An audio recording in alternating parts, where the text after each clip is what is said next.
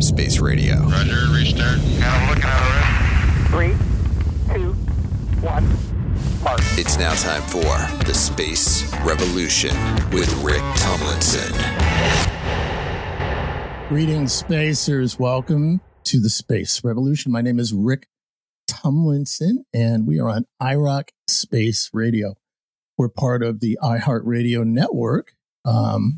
Those of you who listen regularly, you already know all that stuff, but we have to say it all the time. You can follow me at Rocket Rick, by the way, on the Twitterdom. And so tonight we have or today, depending on where you are on this little bubble we call the Earth, when you hear this, but have a great guest. Those of you who do listen know I have an interest in policy and, these kinds of things as we begin to move off the mother world here. But then there are people who are like really experts at it. And we have one of those with us today. Michelle Hanlon is the co-founder of For All Moonkind. Full disclosure, I'm on the advisory board of For All Moonkind, which shows you how I feel about it. Is a professor of, I'm going to get this wrong, but we're going to come back to that part. But her background is amazing. Yale, Georgetown University, McGill, just an amazing background. We'll talk a little bit about how we met in the past, but For All Moonkind is focused on, as I am in many ways, how we try and get it right as we go out there. And I'm not going to explain it because that's why you're here, Michelle. So without any further ado, let's, I'm welcoming Michelle Hanlon. How you doing, Michelle? I'm doing great, Rick. Thanks for having me. Hey, my pleasure. You and I have been dancing around this for a while, trying to make it happen. So you were one of my early thoughts in terms of getting you on here. So, I guess the first thing to do is to have you just explain For All Moonkind and why did you create it? What's the story behind it?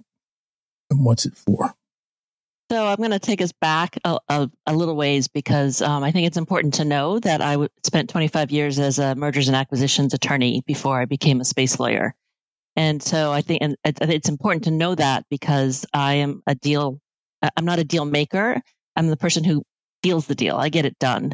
And so that's always been sort of my mantra. I get stuff done. And when my sons went off to college and I thought about what I'd been doing in life, they had sparked in me reignited my love for space. And so I went to McGill to earn my advanced degree in air and space law. While I was sitting in my little, studio apartment in Montreal, because you had to be there in person, freezing, but I had a great view of Montreal. I was listening to the news, and then the then head of the European Space Agency, and of course Jan Werner, was in China, and he was pushing his Moon Village concept, which is a wonderful concept, right? We should all be going to the moon together. And they had a press release, and at one point during the press release, he said, jokingly, of course, "China, you must join us as we go back to the moon, if only to take down those American flags." So to be completely honest, my very first reaction was a very guttural American patriotic, you can't do that. That's America, right? And so I immediately thought, well, okay, I'm studying space law. Let me figure this out. And I realized, you know what? They can do that. And there's nothing protecting any of our heritage in space on the moon. And when you think about heritage, I want you to think much more broadly because it's not just about America. It's about humanity. And you think the first human object to impact another celestial body was a Soviet object, Luna 2. The first human-made object to make a soft landing on another celestial body was Luna 9, also Soviets. The first rover to be able to operate on the far side of the moon is Chang'e 4, Chinese. And then, of course, yes, the first human to step on the moon was Apollo 11 with Neil and Buzz, right? And so looking at that, I was really sort of gutted that it's not protected. Because here on Earth, it's like, this is a UNESCO World Heritage Site. That's a UNESCO World Heritage Site. This is a UNESCO World Village. This is protected. This is some preserved somehow or other as well. And none of that applies in space at all because of vagaries of space law, because you can't claim property in space by sovereignty or any other means. And so if you say, hey, let's protect Apollo or let's protect a Luna site, you're claiming property. And so that was sort of the start of it. But you know what? It's really become, Rick, and this is, I think, why we are sort of synergized. I hate that word, but we see eye to eye on this because it's not about the United States or China or Russia. It's about humanity. We did not get to the moon based solely on American innovation and expertise. Absolutely, a lot of it was. A lot of it was the diversity that we have in the United States. We don't get to the moon without somebody out standing up on 2 feet in Tanzania, right? Our common ancestor had to stand up and free our hands to make tools and to carry things. We don't get to the moon without math. The first signs of math were 18,000 years ago in the Congo, where there's a baboon bone with hash marks on it and a piece of quartz attached to it. We don't get to the moon without glass. Mesopotamia, somebody in Mesopotamia was like, oh, I'm going to heat up some sand and make something transparent. So we don't get to the moon without all of the knowledge of the astronomers, of all of that passion of people who looked up at the stars in awe. So those blueprints, those first pieces of human material on the moon are really a celebration of our entire human evolution. Look how far we got. And that's why it's important to protect those blueprints. Wow. I love that. And we do get along, but we're going to have some sparks later, I promise you. But the point you're making, too, is to be really clear. You're not talking, and you aren't talking about the metaphorical flags. You're talking about the physical locations on the moon, correct? Absolutely. And, yeah. And the Apollo site, and I remember when I first ran into you guys, I think you had a booth, uh-huh. and you were going for it, and it was this idea of just a tourist. I hate that word. I hate that word. But this case, it applies in its most negative sense, right? I've always said that a tourist to me is somebody like some big guy in a Hawaiian shirt with 3 cameras around their neck, a trail of Orangina bottles pissing on a monument, right? And that's exactly what you're saying we shouldn't have in space. So you guys put this plan together and you said, okay, we're going to figure out a way to try and take care of these symbolic human moments that are frozen in time, well, literally in space. Mm-hmm. So what happened next? How did that manifest? So this is why the M&A lawyer part is important, because my husband and I decided we're going to change that. We're going to protect all of those sites on the moon, right? We're going to, and not so much, there are 110 sites on the moon with human material on them. We don't need to protect 110 sites on the moon, but we need a process to decide whether we're going to memorialize, recognize, protect, preserve, whatever you want to call it. And so, the longest deal I ever worked on took about 2 years to close. And so I thought, okay, 2 years, I can do this. This was 2017. And we thought, you know what? We are going to set a deadline for ourselves. We are going to get an international convention on protecting cultural heritage in outer space in time for the 50th anniversary of Apollo 11, because I thought that could happen. And that's what we want to do, is we want to implement a treaty that will actually govern this, the way we have treaties on Earth protecting heritage. 193 nations have signed the UNESCO World Heritage Convention. So we know states recognize the importance of protecting heritage. Now, what we didn't realize, and this shows you how I really did sort of break into space law from nowhere. I had never heard of the Committee on the Peaceful Uses of Outer Space. I had never heard of the Office of Outer Space Affairs. I had no idea. But I when I started doing the research, I realized, oh, this is where I have to go. I'm going to go to the UN COPUS, and I'm going to talk some sense into these people. And so you were at one of my very first presentations. We met at a UN conference in Dubai, where I shared this idea. And from there, I was encouraged by the then head of the Office of Outer Space Affairs, Simonetta De Pippo, to become a permanent observer of the committee of the COPUS, I'm going to call it, and use that as a platform to advocate for the treaty that we want. Because for many people, for many nations, the only place where we can make space law is at the UN. And so that's what we did. And we went around, and the first time I went, I literally went to every delegate that was there, shook their hands, gave them my business card, introduced the concept. We had the opportunity to give these presentations, introducing the concept, and everyone was in awe. Everyone loved it. This is a great idea. Of course, we want to protect this stuff. Absolutely. And then they said, "But how? Just the fundamental precept of space law, as you well know, is freedom of exploration and use, freedom of access. You have the Article One of the Outer Space Treaty says, absolutely, you can do whatever you want in space. And the only things that sort of restrict that are Article 4, which say you can't put weapons of mass destruction or nuclear weapons in space, and Article 9, which is this due regard provision, which is, this big jelly, like, I don't know, due regard, what does it mean? And so everyone's like, if you protect something in space, you are violating Article 1 of the Outer Space Treaty by making it inaccessible. And there's a big fear of going down that road. There's a big concern about how are we going to do this? And everyone just thinking, look, let's deal with orbital debris.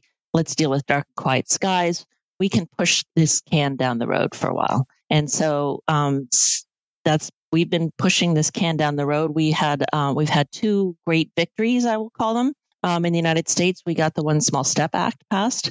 And that is a law so NASA has these guidelines that are not binding and not enforceable. And they were implemented in 2011. And they basically say, hey, if you're going to the moon, can you just sort of not get within 2 kilometers of some of these sites?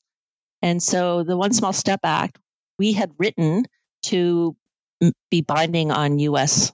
parties, anybody from the United States going to the moon. It was watered down, so it's only if you are contracting with NASA, you have to abide by the NASA guidelines. But it's a start. And then our second big win is the Artemis Accords. Section 9 of the Artemis Accords, now signed by 25 countries, recognizes the first multilateral agreement ever to recognize that we have cultural heritage, history in outer space, and that it should be protected. And so that's I thought we would be out of business in 2 years, but I am the squeaky wheel. You look it up in the dictionary, you'll see my picture.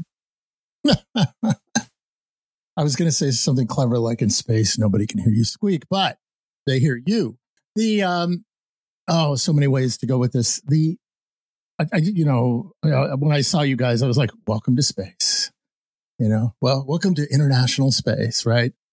I remember testifying in 95, calling for all transportation to and from the station to be privately provided. It took us only 17 years to do that. And the laws were already kind of falling into place. We have a lot of work to do to get where you want to go. And we have these first couple of steps. So what we're going to do is we're going to take a little break. We're going to come back and then talk a little about the Artemis Accords. There's a ramification of the first one you mentioned with the 2 kilometers that I want to talk about and what that may mean internationally, rights of way and stuff like that, and non-interference, what that could mean in certain other cases. But this is, I remember when I met you guys and I saw this, I was like, oh yeah, I like this. This is cool. Because you went in there and you were like, you're rolling into a world you don't know anything about. And you know about your world, law. And you had this level of common sense, but also you had a shine. You guys had a shine to you. Like, okay, this is sharp. This makes sense, right? So I was excited immediately when I met you guys there.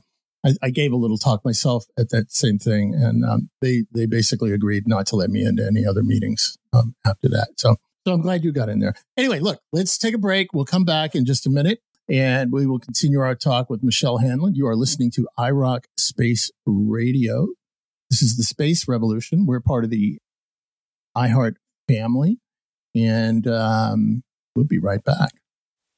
Welcome back, Spacers. Rick Tumlinson here. iRoc Space Radio, the Space Revolution. We have a wonderful guest, Michelle Hanlon from All Moonkind. not mankind, Moonkind, which I love that name, by the way. And we are talking about this idea of, we're starting with a conversation of protecting, shall we say, historically significant, sacred, if it is careful, uncareful use of the word there, sites for humanity. So, Michelle, you're rolling in. You've got this idea. People are liking it in general. I'd love to hear the reactions you've gotten from the space power, the three space powers that you mentioned that have objects on the moon, the U.S., i.e. NASA, the Russians, and China. Can you categorize them? Are they the same? Any interesting differences between them? So from a formal standpoint, mm-hmm. the silence is deafening. Mm. There is so much more enthusiasm and support and excitement from developing nations that have nothing on the moon or anywhere in space than there are from the big three. And a lot of it is because, people forget. I think if you, what was it yesterday? SpaceX, the 200th time that they recovered their rocket, right? People forget in the developed countries, of course, how amazing it is what we do. But people who are sort of learning about it from places like South Africa or Zimbabwe or Indonesia are so enthralled by the whole thing, right? I mean, and it's almost like it still lives, that Apollo, that legend of Apollo, that the amazing feat of these men, of these humans, lives on, and people are still inspired by them.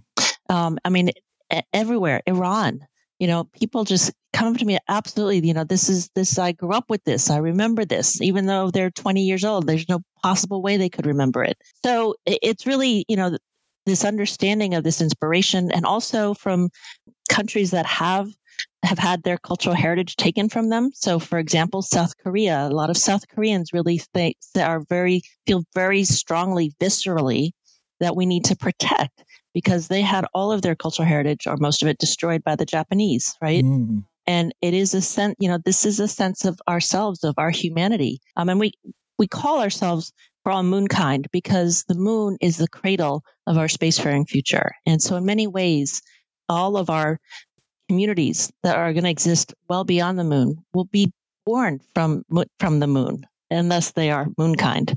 And also, to be clear, we want to protect heritage everywhere in space, not just on the moon. The U.S. position, the formal U.S. position, I think, is driven by the fact that they don't want to be seen. The U.S. doesn't want to be seen as making some sort of claim of territory.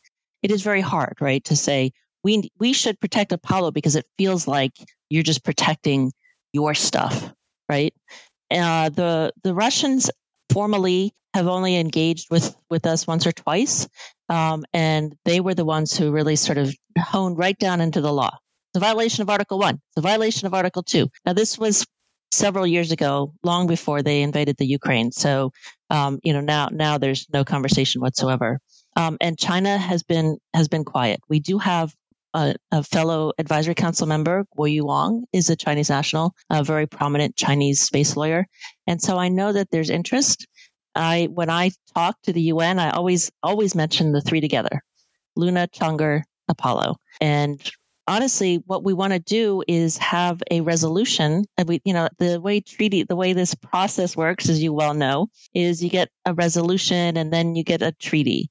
And so we just want a resolution that says, hey, there's something special about these three sites, Luna 2, Chang'e 4, and Apollo 11. Let's just agree to that as an international community, and I can build off of that foundation. But nobody wants to do that, and I think it's so wrapped up in. I mean, it's been, to me right now, it's incredibly scary, but really fascinating to watch China and to hear what they say out loud, because I guarantee every single one of their words is so carefully thought out, mm-hmm. with a goal that is 100 years down the road. Like every speech they have is pointing to this goal 100 years from now. And I think as a lawyer, a lot of the challenge is trying to figure out what it is that they're doing. And so I feel like, I have been approached informally by all three nations. I have normal citizens from all three nations on our advisory council. I've been told that nobody's against this, but nobody's willing to say something out loud at this point, other than the United States, which sort of in the Artemis Accords did this sort of, oh, there's stuff out there. We have to figure out how to identify it. Yeah. I mean, man, there's just too many places to go with all of this. We're looking at a situation where it would seem to make sense to simply extend and expand the rules we have for heritage sites on the planet, right? Just make a version of that, right? And let me just break it down that way, and we'll do this piece by piece. So why not take these sites and roll them into that? What's the objection to just putting them into World Heritage Sites? In order to get a site designated as a World Heritage Site, you have to nominate it, but you can only nominate a site that's within your territory. So if you nominate a site, you're claiming territory. Mm-hmm. I gotcha. Yeah, this is so listeners, friends, spacers, these are the kinds of challenges we have as we're opening the frontier. Nobody's ever done any of this before. It's one thing I hope you're getting from many of the different programs here and the conversations I'm having with guests is that it is all new. And even something where, like just now, I'm making a common sense, as we would say. We're doing air quotes, by the way. You can't see them if you're listening, but a common sense, oh, why don't we just extend heritage sites? Oh, but you can't extend a heritage site or call for it or nominate it if it's not in your territory. And if you do, that means you're saying the moon is in your territory. So these are the kind of things that folks like Michelle are trying to, I don't know, it's almost like you're deconstructing and then reconstructing a new operational activity within the new paradigm, right? So I run into this all the time, too, in the terms of all the different attacks and things like that we get about opening the frontier. And usually I'll let them ramble on for a while, and then I'll say, well, everything you just said is true under the old paradigm. We're operating in a new one, right? So the other point, too, is I think, tell me if I'm right or wrong, I think that there's a subtext here that the three powers, or the two and a half, if you count China and America and Russia as whatever they are right now, the two big powers on the moon are afraid that anything they say is setting a precedent.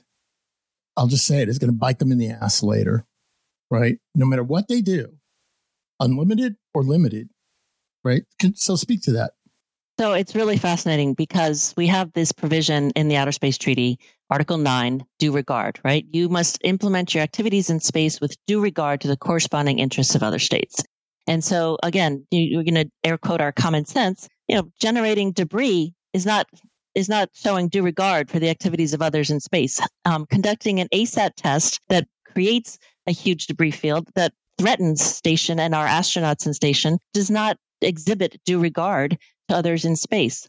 So an interesting thing happened in 2021.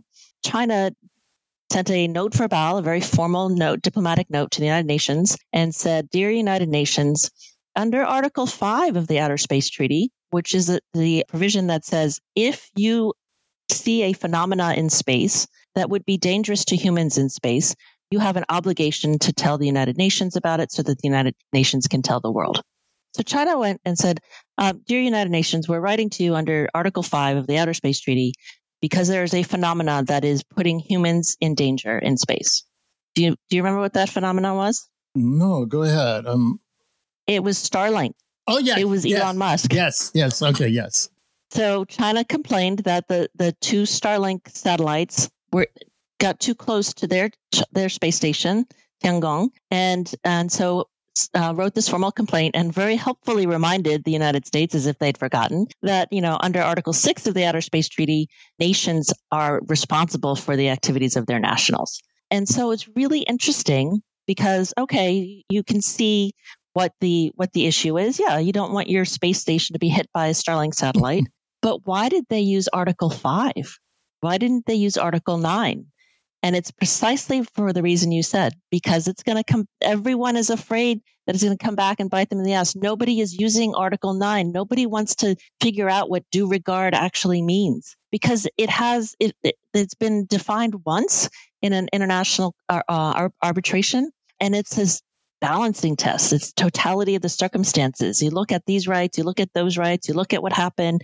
There's no bright line rule. There's no sense of what it means or what it says. And so think about, and I call it the legal cha-ching provision. Think about how long lawyers can argue about the circumstances of any event and keep it in court for decades before we decide who actually was in the wrong with that. And so there is a huge fear of due regard at this sovereign level, because once you open that Pandora's box, everyone's just going to pounce. You didn't have due regard for this. You didn't have due regard for that. So China used that Article 5, saying their humans, their taikonauts were in danger. And just for the record, the U.S. responded and basically said, hey, we were tracking and you're getting hysterical because we weren't that close. And by the way, next time, don't run to mommy and daddy. Why don't you just give us a call and we can settle this like grown-ups. Yeah. And also obviously ignores how many times they have to maneuver the International Space Station to avoid debris, which may or may not be trackable to something that China blew up years ago or whatever. I mean, yeah. Oh, and the irony, because this happened, this note verbal was delivered 3 or 4 weeks after the last Russian ASAT test. So, they totally ignored the fact that the station was in danger because of debris from their ally, and just, use this Article 5 to say, Starlink. Oh, man, you got to love diplomacy.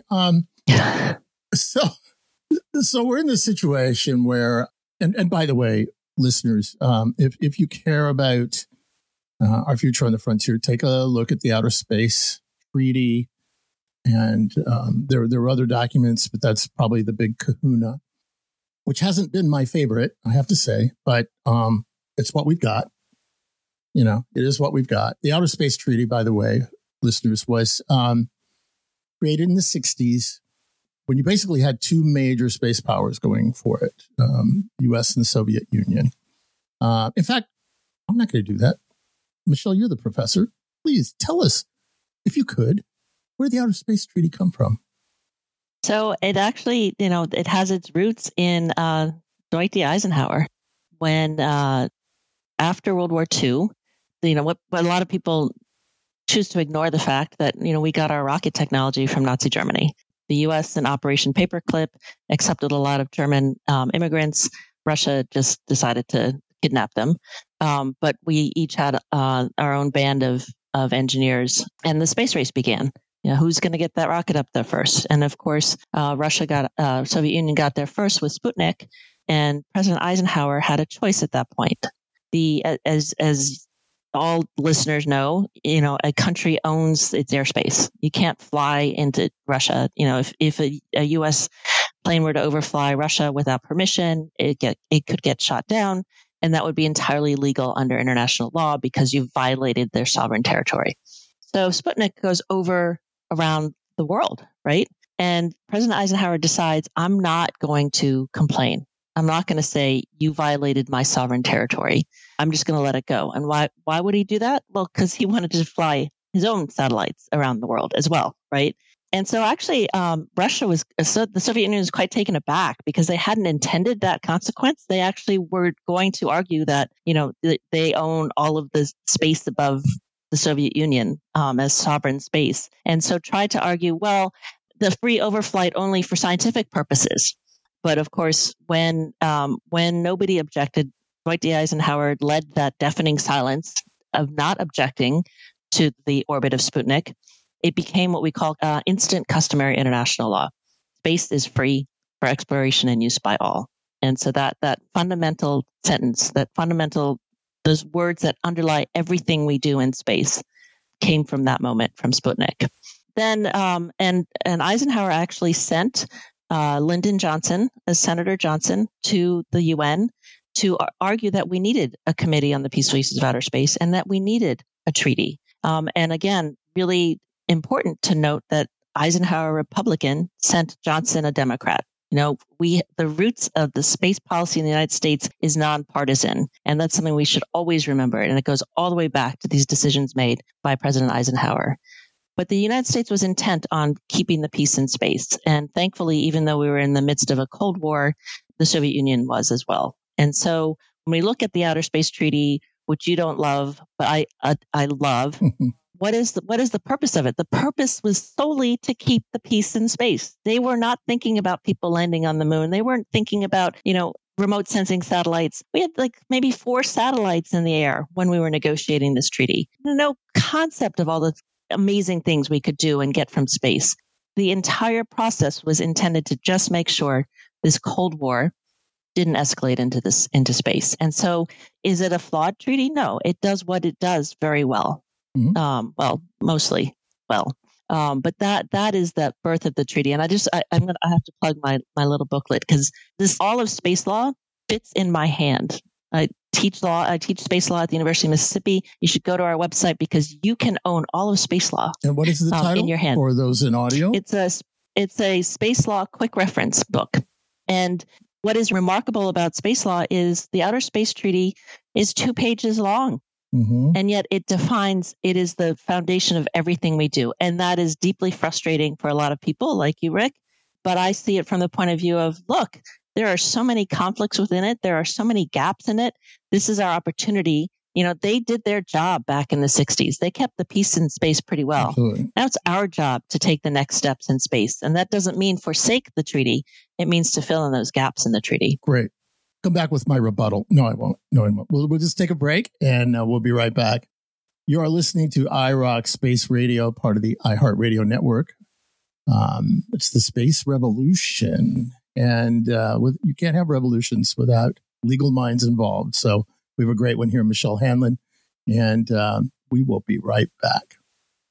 Welcome back, spacers. This is iRoc Space Radio, part of the iHeartRadio network. My name is Rick Tumlinson.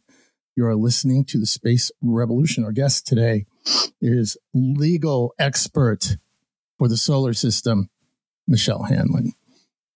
Just the solar system? Okay, you can have it all. It's all yours.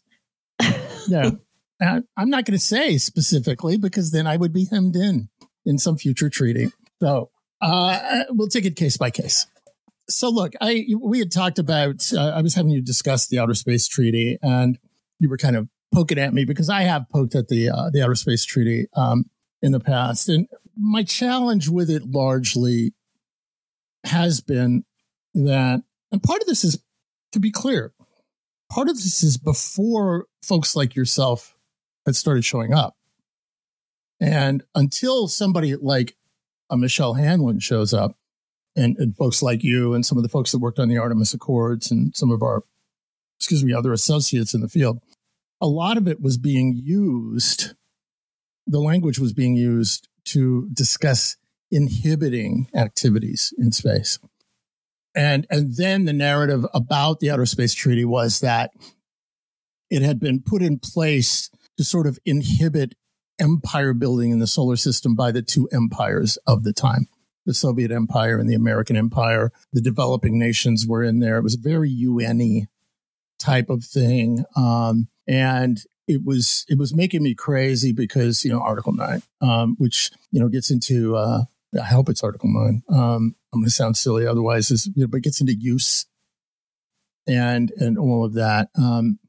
And I was hearing from people, academics, you know, that you can't have anything in space. You can't claim anything. You can't own anything. Because if you're a citizen of a nation, therefore, it is considered to be appropriation by the nation because you're a citizen of that nation. And I looked at that, and it was just making me nuts because it's basically telling people that you can't homestead, you know, things like that. As you know, I was doing asteroid mining. We were a little early. You know, we helped change the law. We helped change some of the policy and the conversation. The 2 companies, Deep Space Industries and Planetary Resources. That's actually when I met you. I was over there talking about that in UAE. So that's the issue for me. You have come at it from a new angle in that you're looking at what it enables. But frankly, as recently as you know, within a couple of years after I met you, there was still the majority of people out there internationally were using it as an inhibition to say that it basically says you can't do anything, especially when they run into an evil free enterpriser like myself, you know, who wants to go out there and figure out how to use the resources. Now, you and I do agree, and I think we agree on far more than we might think. It's kind of fun to poke back and forth, but we do agree that at a base level, people should have the right to use resources in space, correct? Absolutely. I mean, I would actually take it much farther than that. Take it away. Article 3 says international law applies in space, right? Mm-hmm. UN Declaration of Human Rights, Article 17. Every individual has the right to own property. That doesn't disappear because you happen to be in space. And then if you look at the construct of the Article 2, and I have spent a lot of time looking at it, it says a state party to the treaty, okay, a state party to the treaty cannot claim territory by appropriation, by claim of sovereignty, by appropriation, or by any other means. So it is definitely looking at the concept of sovereignty. A state cannot claim territory in space. I don't think that applies to individuals. Okay. That's the way I interpret Article 2.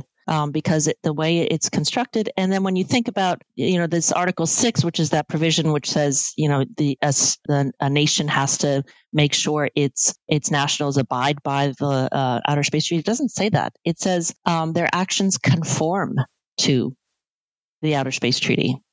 Conform is an odd word.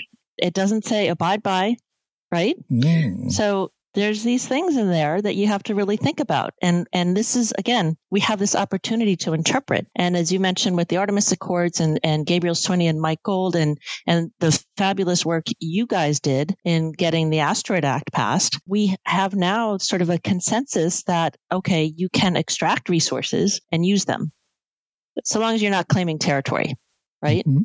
So we have in the Artemis Accords, 25 nations saying you can extract resources and use them. That says that in the Artemis Accords. We have the laws of the United States, the laws of Luxembourg, the laws of UAE, and the laws of Japan, which all say their nationals can extract and use. And I'm betting, I would take any bet all day long, that China is also going to support that construct, because China wants to build a base.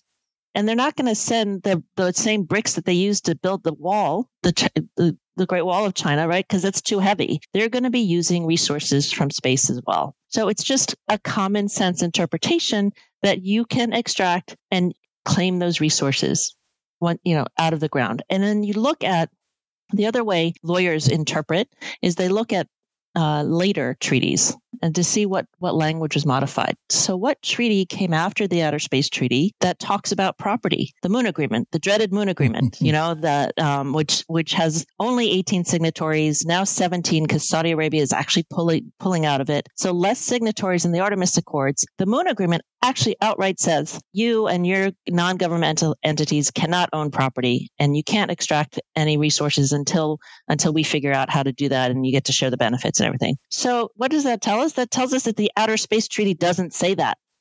Mm. So that's the way we interpret, and that's how we know that the Outer Space Treaty doesn't do what the Moon Agreement does. Therefore, we have to interpret it differently. So you're going backwards with the precedent, in a sense. You're saying it literally precedes... Because the negotiators of the Moon Agreement were like, oh, we messed up in the Outer Space Treaty. We should have said this. Then we know the Outer Space Treaty doesn't say that. And then the Outer Space Treaty is considered to have failed, in a sense, as a global guideline. The Moon Agreement. The Moon Agreement. I misspoke. Yeah. I'm sorry, I totally misspoke. In your dreams, Rick. Yeah, no. No. Actually, I'm with you. I'm right with you. Yeah. I meant the Moon Agreement has failed to garner the support necessary. Therefore, it is superseded, or there's more power or enforcement in terms of the Outer Space Treaty and what it says. Exactly. Okay. Yeah. So we know that the Outer Space Treaty does something less than what the Moon Agreement did. And since the Moon Agreement said you can't extract and you can't, individuals can't own, we know that the Outer Space Treaty does not say that. Okay. You and I this is great. We're having a conversation we probably should have had a couple of years ago, just like offline, we're having it in front of the world here in a sense, because I'm actually liking your position more and more than I did before. And the Outer Space Treaty. Thank you very much. And so there's so many different possibilities moving. And like you were talking about a little while ago, the one that talks about 2 kilometers of area around a heritage site. One of the things I've talked to friends about, and I'd love to hear your opinion about this, is, I do a little bit of work with Space Force on we're called the DOG, the Doctrine Organization Group. We're working at the strategery level, as some ex-guy used to say. And I've said to folks, look, we could have China. And by the way, I want to be very, very clear whenever I talk about China or Russia. I love the Chinese people. I love the heritage of China. I respect it. I do not respect people who feel they own other people. I don't respect entities whose people have not really chosen those leaders or don't respect the situation that leads to that leadership. And I want to see a free China. And I literally have the Tiananmen guy with grocery bags on my refrigerator right now. It's one of my heroes because I think I have the whole Don Quixote thing going on along with that guy. But I want to be very clear about that. And so the Chinese government, the PRC, I could see them landing on the moon. And, for those who follow the show, we know we talked about ice at the bottom of the craters of the poles. That's where they're deposited. That's where sunlight has never hit. Those are the gold mines, resource gold mines of the moon. And we could see a Chinese research station put on the edge of one of those craters. And I'm using definite big, gigantic air quotes here, a research station put on the edge of the crater. And then they could say, well, there's a treaty that says you can't interfere with anything within 2 kilometers of our research station. And then without ever claiming, without ever declaring they own it, without ever planting the Chinese flag, they probably wouldn't be able to resist themselves, but without ever doing that, they would in fact, de facto, own all the ice at the bottom of that crater. Speak to me about that scenario. I'm nodding my head vigorously for the listeners. You can't hear that. So first of all, let me reiterate what you said about the Chinese people. My mom is Chinese. She has the distinct, unique event of having to flee China twice. Wow. Her family fled in 1949, and then she was evacuated out in 1989. And so, I feel obviously very much for the Chinese people, my people. But absolutely. This is why it's so scary with respect to heritage. And this is, my understanding is that when the NASA put together those guidelines in 2011, they were put together in reaction to the Google Lunar X Prize. Mm-hmm. And if you recall, one of the bonus prizes for the Google Lunar X Prize was to get close to the Apollo 11 landing site and maybe grab something from it, right? And that's when NASA said, wait a minute, what are you doing? And they very quickly came up with these guidelines. Phil Metzger was involved, wonderful planetary geologist. They had archaeologists involved, but they didn't have any diplomats involved. And so, basically we have NASA, the first organization in the world, suggesting that maybe we ought to have safety zones somewhere. And so that's really the first sort of instance where this concept of safety zones has come into play. So it's really dangerous, right? Because from a heritage standpoint, you don't want every nation to be able to just claim heritage. Like, oh, this is my heritage. Can't get close. I'm not claiming territory. I just don't want you to ruin my heritage. And think about if you like Luna 2 carried with it a sphere of medallions, and the medallions were supposed to sort of spread across the territory of the moon. And why would they do that? Well, because then they would, those would be the medallions, because one of the other, you can't harmfully interfere. You're right. That says right in the Outer Space Treaty. So what does that mean? So of course, there's a huge fear, whoever gets there first.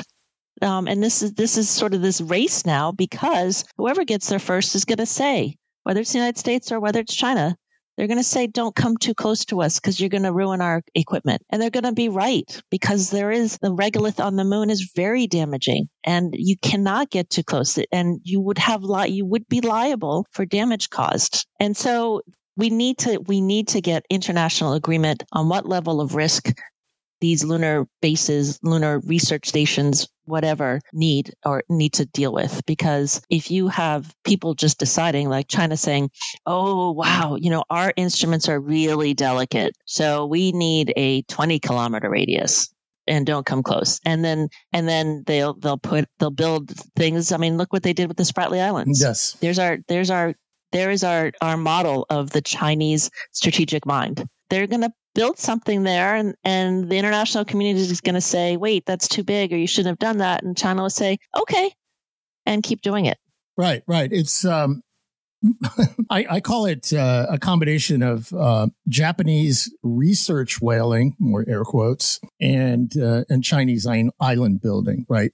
Because the Japanese formally don't commercially hunt whales; they do it for research. But you can buy whale meat on the shelf, you know. So it's an economic imperative wrapped in this sort of researchy. Plus, you know, we do have these precedents of how close can you get to an oil rig in international waters? How close can you get to the space station? These types of things. So we have these precedents, but I could see where they're going to be misused.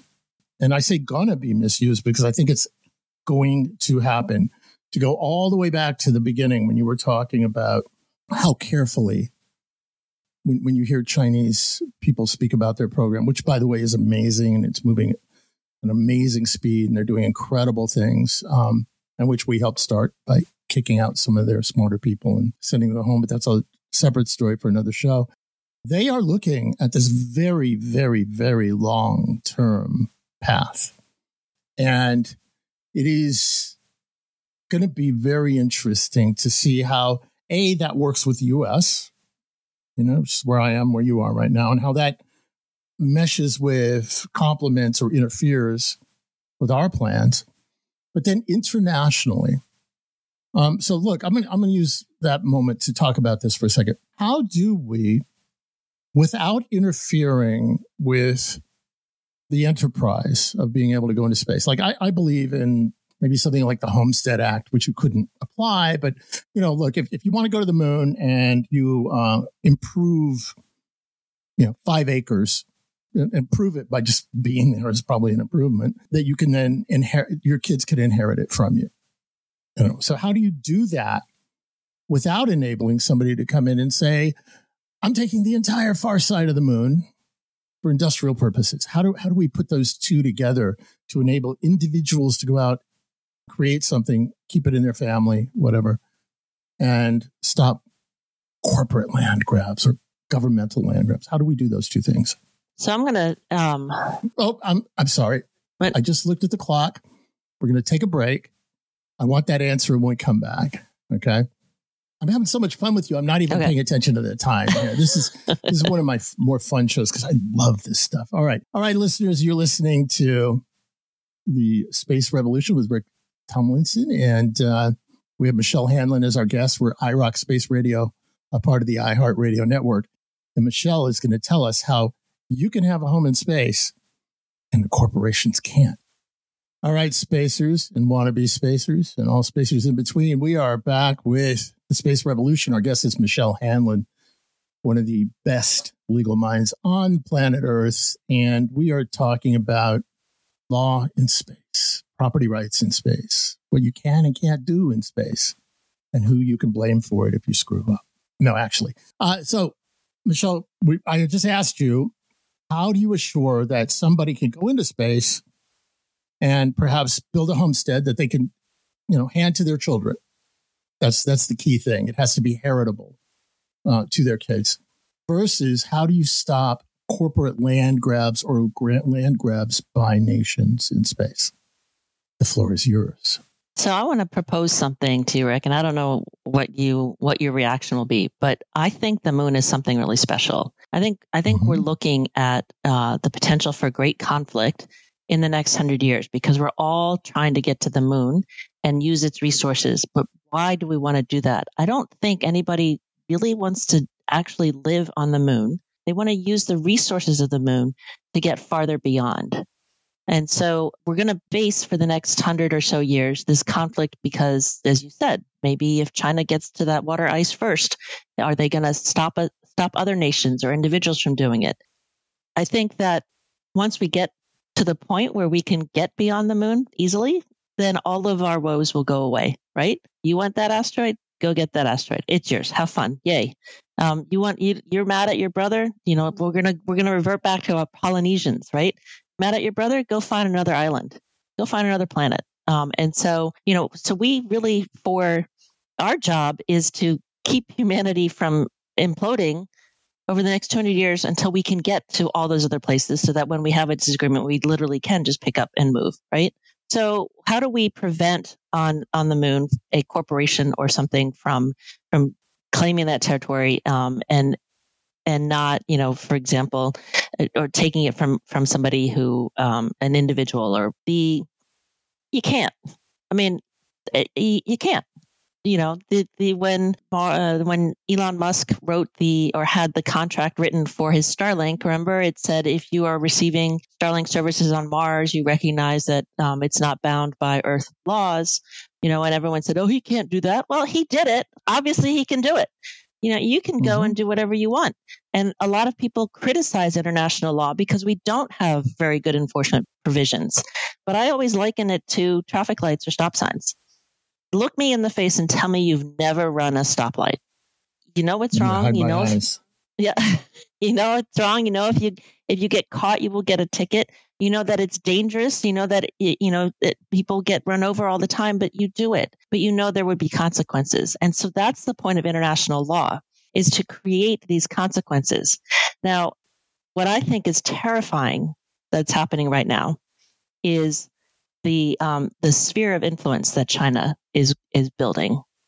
So, for example, there was a Bloomberg article which talked about how now the launch site in Hainan is like NASA, like Cape Canaveral. Like Chinese citizens go and flock to see it. Chinese citizens are starting to love the space program. So now the Chinese higher ups have the support of their people, right? Because that, you know, patriotism and so forth. What else is China doing? China is spending a ton of money in the United Nations. They are giving money away in South America, in Africa. They are inviting countries to just use their space station. What are they doing? They're building complacency. So when China does something that is gray, they get up there and they say, no, we really want a 20-kilometer radius around our operating mine here. All these other nations are like, oh, China was good to us. Okay, we're not going to complain. And that's where we're going to lose that freedom, is because they're building this sort of coalition. And there's somebody in China right now on a radio program saying the United States is building this coalition. They're just calling it Artemis. So, you know, of course, one is based in a democracy, the other's not.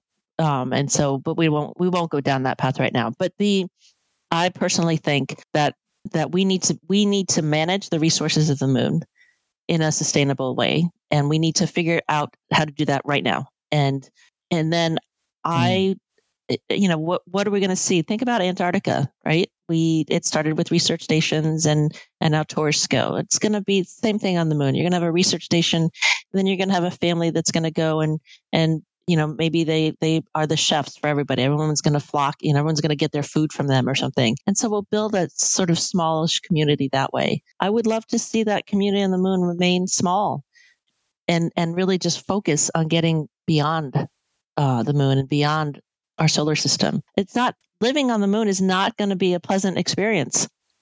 It's just not. You know, everything on the moon wants to kill you. The regolith, you know, the vacuum, the cold, the heat. That's not a good life. But we need hardy souls who are willing to put the time in to mine the resources and get us off, and let's find another planet where we can be happy.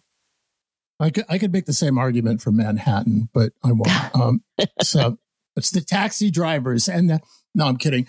So I'm with you on it. And I'm there's an idea to be teased out here again. We'll have a separate conversation because we're going to run out of time today. And I got to get to couple of really important questions for you. But, you know, I have a thing called the Space Declaration that was actually cited, back during the debate about Elon. And I'm actually going to be publishing it as a little booklet here at some point. But I talk about, it's kind of this combination of the libertarian, go do anything you want, the Article One stuff you were talking about, and then, you know, we have to respect sacred places and things like that. And one of the interesting arguments, and seriously, we're going to have another show on this, is that the face of the moon that we see from the Earth is arguably a sacred space, right?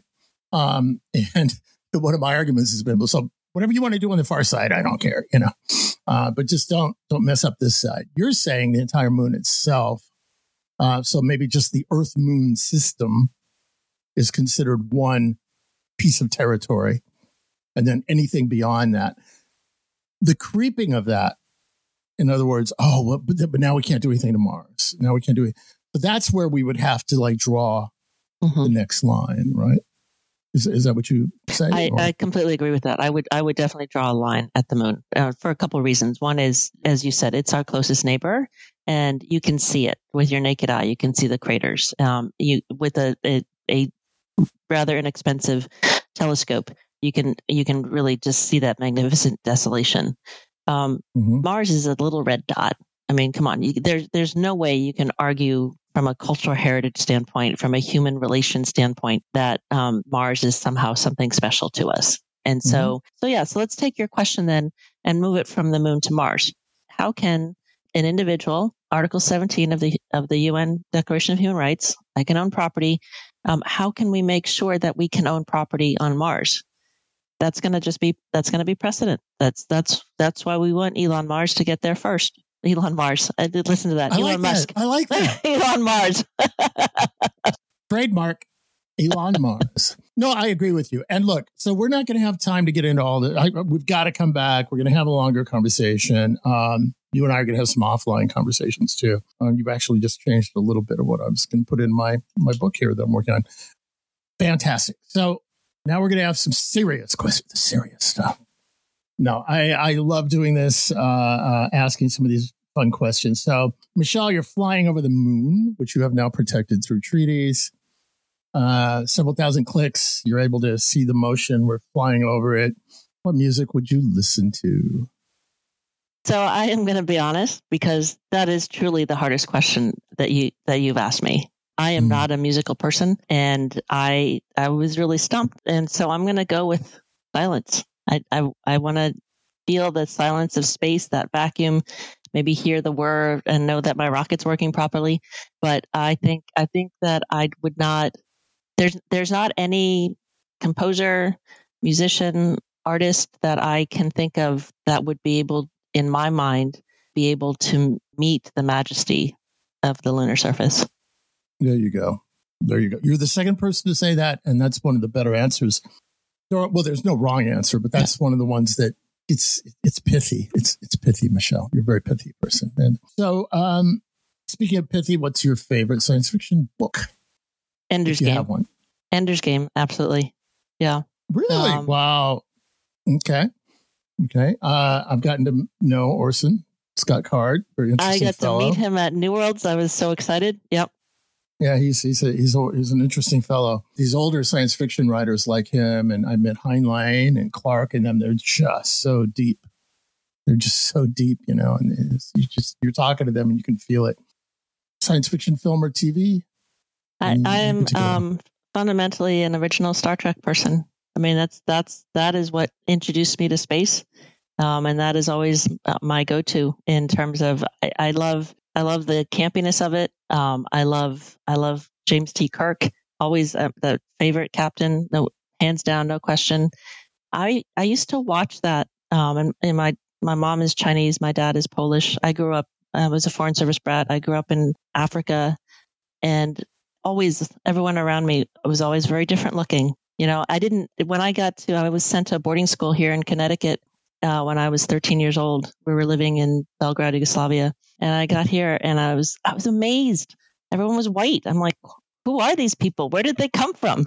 You know, but the Star Trek vision was just my world. That was it. And that is what keeps me going. I'm not so rose tinted that I think we're going to have Star Trek. I don't see a legal path to start to a Star Trek world. But that is what I work for. Okay, legal path to Star Trek world. There's a conference session right there. So no, I'm right there with you. I'm totally pro Star Trek, and although I like the new captain, he's kind of cool. But anyway, maybe we'll get him at one of our New Worlds conferences. We'll see. Perfect, then. And is there a nonfiction book that inspired you? It doesn't have to be space, but is there just a nonfiction book? Oh, that's interesting. That wasn't on the cheat sheet of questions that you asked me. Yeah, I know. No, there's no cheat sheet. No, go ahead. Is there one you've thought of that like changed your life, or is there kind of sent you into a different trajectory over time? This is going to sound really hokey, but it's mm-hmm. the truth. It's the Federalist Papers. Whoa. You know, yeah. I mean, and I don't pick it up and read it at night. Find, especially now that we're trying to figure out governance in space, that I go back and look at those all the time. And see how they teased out the older philosophers and what they thought about in terms of rights and property and so forth. I mean, that's just the wealth of knowledge and the way they thought. And you know, and I don't know, is it because they didn't have TV, they just had so much time to think? But we don't think that way anymore. Right. I mean, one of my favorite writers or heroes is, and I've been told that, you know, I'm obviously a fan of his, and that is Thomas Paine from the same period of time, who basically ran around starting revolutions in France and then here and then whatever, UK, all over the place. The minds of that time as they were closing in on each other around the world, and the ideas that were just churning around. I do attribute 90% of it to the mass discovery of coffee. I think that's where it okay. They basically, humanity was drunk all the way, you know, because they had to distill, and then they discovered coffee, and it was like, sobered up. Yeah, okay. We do this. Oh, gravity! Look, gravity! Yeah. Oh, you know. So anyway, well, look, I have to tell you, Michelle, this has been fascinating. We maybe I'll do some topic specific shows or something. We can have a discussion about some of these things, because I think these are huge questions. And you are as much a pioneer as Elon Musk or Jeff Bezos or any of the others, because you are going into unknown places, undiscovered places, and you're going to be creating the paths and what is not the path and defining the difference between the two. And that is so, so critical as we move out there. Law cannot be an afterthought this time. Policy cannot be an afterthought, which is basically what it is in human history. You know, things happen, and then we're like, oh, well, there ought to be a law, yeah. Right? You're working it so that we can do it the right way, and I respect that hugely. So thank you so much for coming, and I look forward to talking to you on and offline in the future. Okay, spacers, that's all the law you're going to get. We have one rule here, and that is that at the end of the show, I tell you that we are out the airlock. Been listening to the Space Revolution Podcast with Rick Tumlinson, a production of iRoc Space Radio. Go to iRocSpaceRadio.com for more.